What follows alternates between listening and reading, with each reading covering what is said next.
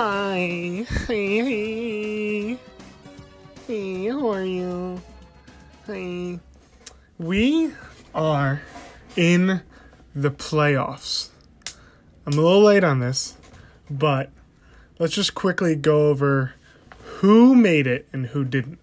Um, right now, the teams playing in the playoffs, starting from sixth seed up to third, because obviously the first two get buys from where they ended up in the standings. Um, sixth seed slipping in, um, Pool Pals, after being uh, always made fun of throughout the season. Uh, bit everyone in the butts and passed a lot of people and made it just barely into the playoffs. They are taking on the three seed, uh, which is me, the uh, league manager, garbage. Uh, really not performing well since it's Friday. I can talk about that and this matchup really quick.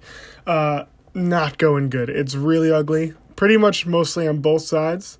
Um, someone, Pool Pals is winning with a 5.3 ERA and a 1.4 whip uh, because Garbage somehow has an 8 ERA and a 2 whip on the week.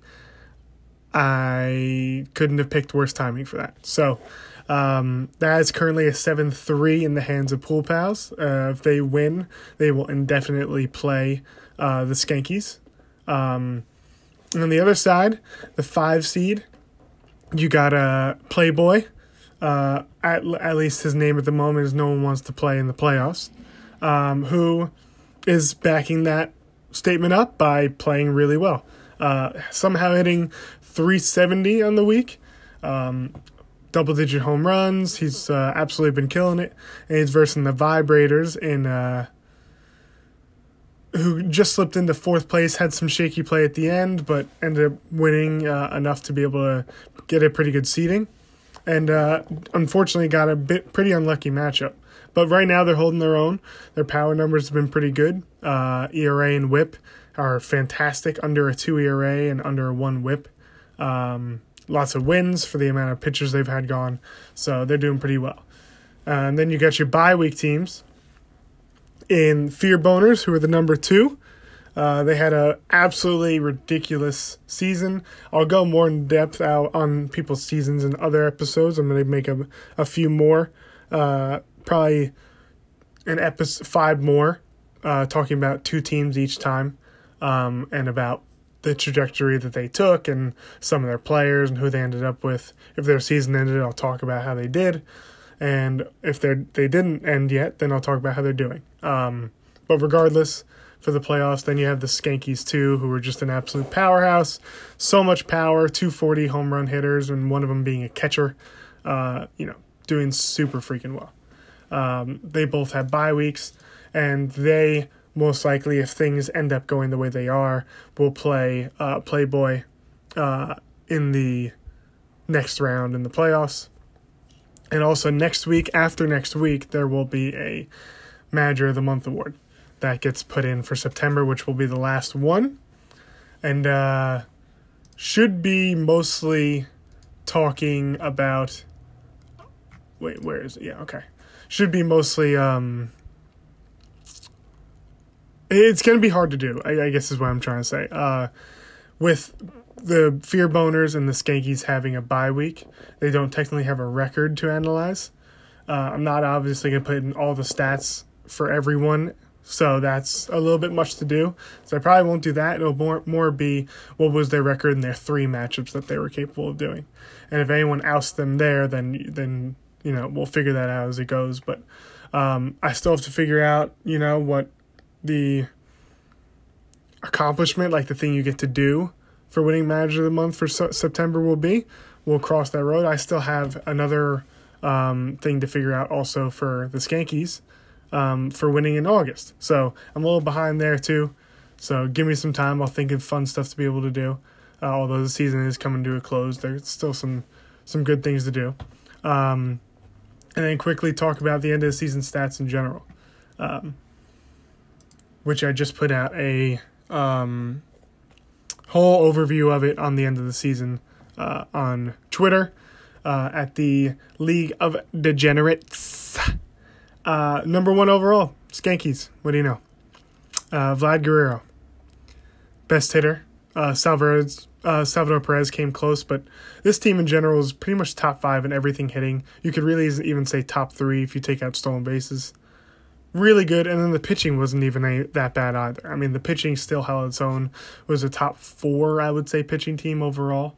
Um, they lack saves a bit, but I would say top four pitching squad, mixed with probably the best overall hitting team. So you have Vlad Guerrero and Salvi Salvi Perez that were huge, uh, Corbin Burnes, uh, and then they I was putting best stolen player for each team.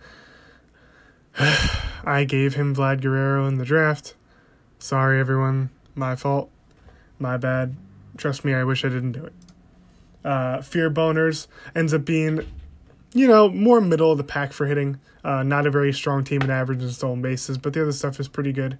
But fantastic pitching, easily, probably maybe overall the best pitching team. Um, Jose Ramirez, Zack Wheeler, big players, and they also traded for Pete Alonso, which was huge for them. Uh, then you go over to me. I suck at hitting. Uh, garbage. Uh, probably one of the towards the back half of hitting teams, but really good pitching as well. I'd say my team's only a step behind Fear Boners in pitching. Uh, Gerrit Cole, Shohei Ohtani. Obviously, Shohei Ohtani, best hitter, but at the same time, he pitched as well, and he pitched really well very often. Uh, so he easily had the edge over a guy like Freddie Freeman as my best hitter.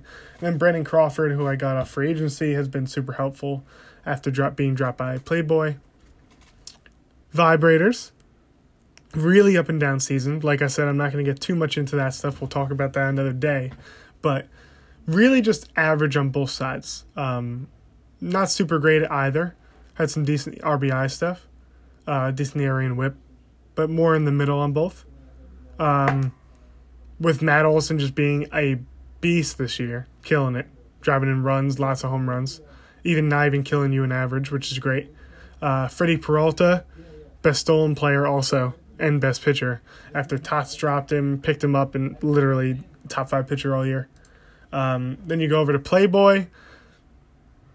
Yeah, probably up there with Skankies in the hitting, maybe if not even better. Um, Marcus Semien is just, I don't even know what to say about him. He just, no one expected a step like this ever from really like anyone, but especially from him when he already kind of showed who he was. Uh, he had a really good year with the Athletics a few years back, but this is like another world, um, especially coming from shortstop slash second base. Um, Brandon Woodruff, about his only good pitcher, considering his pitching is not good. Gets wins in K's though because he slams that waiver wire. But yeah, pitching is not good. Woodruff is about the only thing that is holding him up. And then you get Adolis Garcia, who he picked off for agency, uh, dropped by the Vibrators. Um, super helpful throughout the season. Uh, a lot of power potential that he had uh, Pool Pals, which is the last playoff team we'll be talking about. Um, again, another team that's more average, if not lower end on the average, similar to the Vibrators uh, in hitting and pitching. Better in the pitching side, um, but like the hitting wasn't awful. It was just, it was a very like they they they won through like big weeks. That's how they were able to come come back and call into the playoffs. So it's not like it was consistent good play. It's big weeks that really helped them jump them there. Um, Jose Abreu, Mr. Consistency and MVP last season. Not quite at 30 homers yet, which is surprising after the huge power he had last year, but he's still been awesome. Lots of run production. Max Scherzer, since going to the Dodgers, has been even better. He also has Robbie Ray, who is just an anomaly. And then Renfroe, who he picked up in beginning of July, has just raked for him ever since. So awesome pickup he got there. And now the first team that's out of the playoffs, who unfortunately missed, Scott's Tots. Um, one of the better pitching teams. They just were very low on counting numbers uh, in wins and Ks because they did not make many pickups.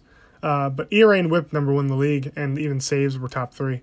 Um, the hitting was just average, uh, but you have a guy like Devers already over 100 RBIs, mid 30s homers. He's just been an absolute stud for him and Boston this year. Kevin Gausman another guy I'm just so surprised that he did this well. Not that he could pitch well, like I, I could see that be happening, but really good. Um, and then also Jorge Polanco, who he picked up. I also dropped him. Whoops. Um, top five shortstop right now, who's just mashing the ball. Uh, then you got the show, huge fall from grace. Again, I don't want to talk about it now. Unfortunate though. Sorry, Sheck. Uh, probably the worst hitting team in the league. Was able to get stolen bases, but probably the worst overall hitting team for sure. And then their deficiencies that needed to be made up in hitting uh, by pitching well uh, didn't happen. Uh, ERA and WHIP were just not good. They got the counting numbers and saves and whatnot from drafting, and then also from the pickups, like I said for uh, Playboy, but it just wasn't enough to overcome the hitting. That just was not strong enough at all, unfortunately. Um, but Ozzy Albies was huge. Machado even had a pretty good year. Uh, Raisel Iglesias, I thought, was the best, most consistent pitcher for them. A good amount of wins and saves, had a good counting numbers, a sub one whip, um, decent Ks. So Bauer or Bieber probably would have ended up uh, the top guy if they had not came up short this season with injury, and then obviously that crap that's going on with Bauer with um, punching vaginas. um, and Giolito uh, was a close second, but I just thought Raisel was better. Um, and then Posey, Buster Posey got top five um, catcher uh, on a pickup at the beginning of the season after Iron Dome dropped him. So really great pickup. And then Iron Dome, uh, not quite the strength in hitting that you normally see from this team that always drafts really heavily in the hitting side. Did deal with a bunch of injuries like we've talked about. And he's definitely talked about a lot over the year. Uh, really likes to talk about how much his team gets hurt more than anyone else's. yeah, I said it. um, but Fernando Tatis, ironically, a guy who couldn't stay healthy very often, but even so, super good. Um, crazy stats he's had this year. Um, Julio Urias has been awesome, great deeper pick for him. That ends up being like a top 10 pitcher pretty much. And because he's a Dodger, 18 freaking wins. Uh, and then Logan Webb, he gave up for Kiner Falefa to get Lo- Logan Webb, stud in the second half of the season. Great pitcher pickup. Um, only issue was that the pitching elsewhere besides Urias and Logan Webb were just not good enough, not deep enough, and the ERA and WHIP, bottom half of the league, did not pitch for saves ever. He had one save in the year for when he just played another team that didn't have any closers, and the wins and Ks weren't there. So unfortunately, Iron Dome wasn't able to capture and be able to even try to get in the playoffs to repeat for last year and them having their big success story. So that's over, unfortunately. And KFC, the man who came in last, uh, had a really good beginning half, but just fell off big time. Um, similar team makeup to the show, just a bit worse. Uh, the the show has worse hitting, but was more adamant on the pitching stuff, whereas KFC, I it was oftentimes honestly getting pretty unlucky with pitching pickups that kind of blew up his ERAs pretty often. But uh, ERA and WHIP, bottom middle league. Uh, but the K's wins and saves were just not there. They did not ever find good, con- consistent closing, uh, which is really unfortunate. It was a big part of their team, what they were trying to do, and it just couldn't be found. And then the hitting was really just average stolen bases runs, which is fine because that's three categories. Um, in guys like Merrifield and Bo Bichette. Bo, Bo Bichette was a perfect fit for this team. Not only was Bo great, but this team just fit him perfectly with the over 110 runs in front of all those power hitters and sluggers on Toronto. And uh, mid 20s stolen bases, which is great and everything too. And then obviously, like I said, Whit Merrifield and stuff. Uh, then you got Buehler, Walker Buehler. Um, could use some more Ks compared to how many innings he's thrown, but he's still super great um, on the air. And then Kyle Gibson, uh, was a really good pickup. Got traded in the middle of the year from Texas over to Philly, and he still did pretty well. He did better in Texas than Philly, but still doing pretty well, and he was a really good pickup. Um, could have picked Kyle Seager, but uh, because his pop is crazy, but Kyle Seager is hitting like under 210, so it's hard to say like best stolen player they got. So you're gonna go with Kyle Gibson, but yeah, that's it for the whole, end of the season wrap up. Um, we're probably gonna then talk about all the teams next week, starting with uh, the ninth and tenth and moving the way up. And then uh, once the playoffs end, we'll also talk about that too. All right, cool. Sound good? Yeah. Mm, okay. See ya.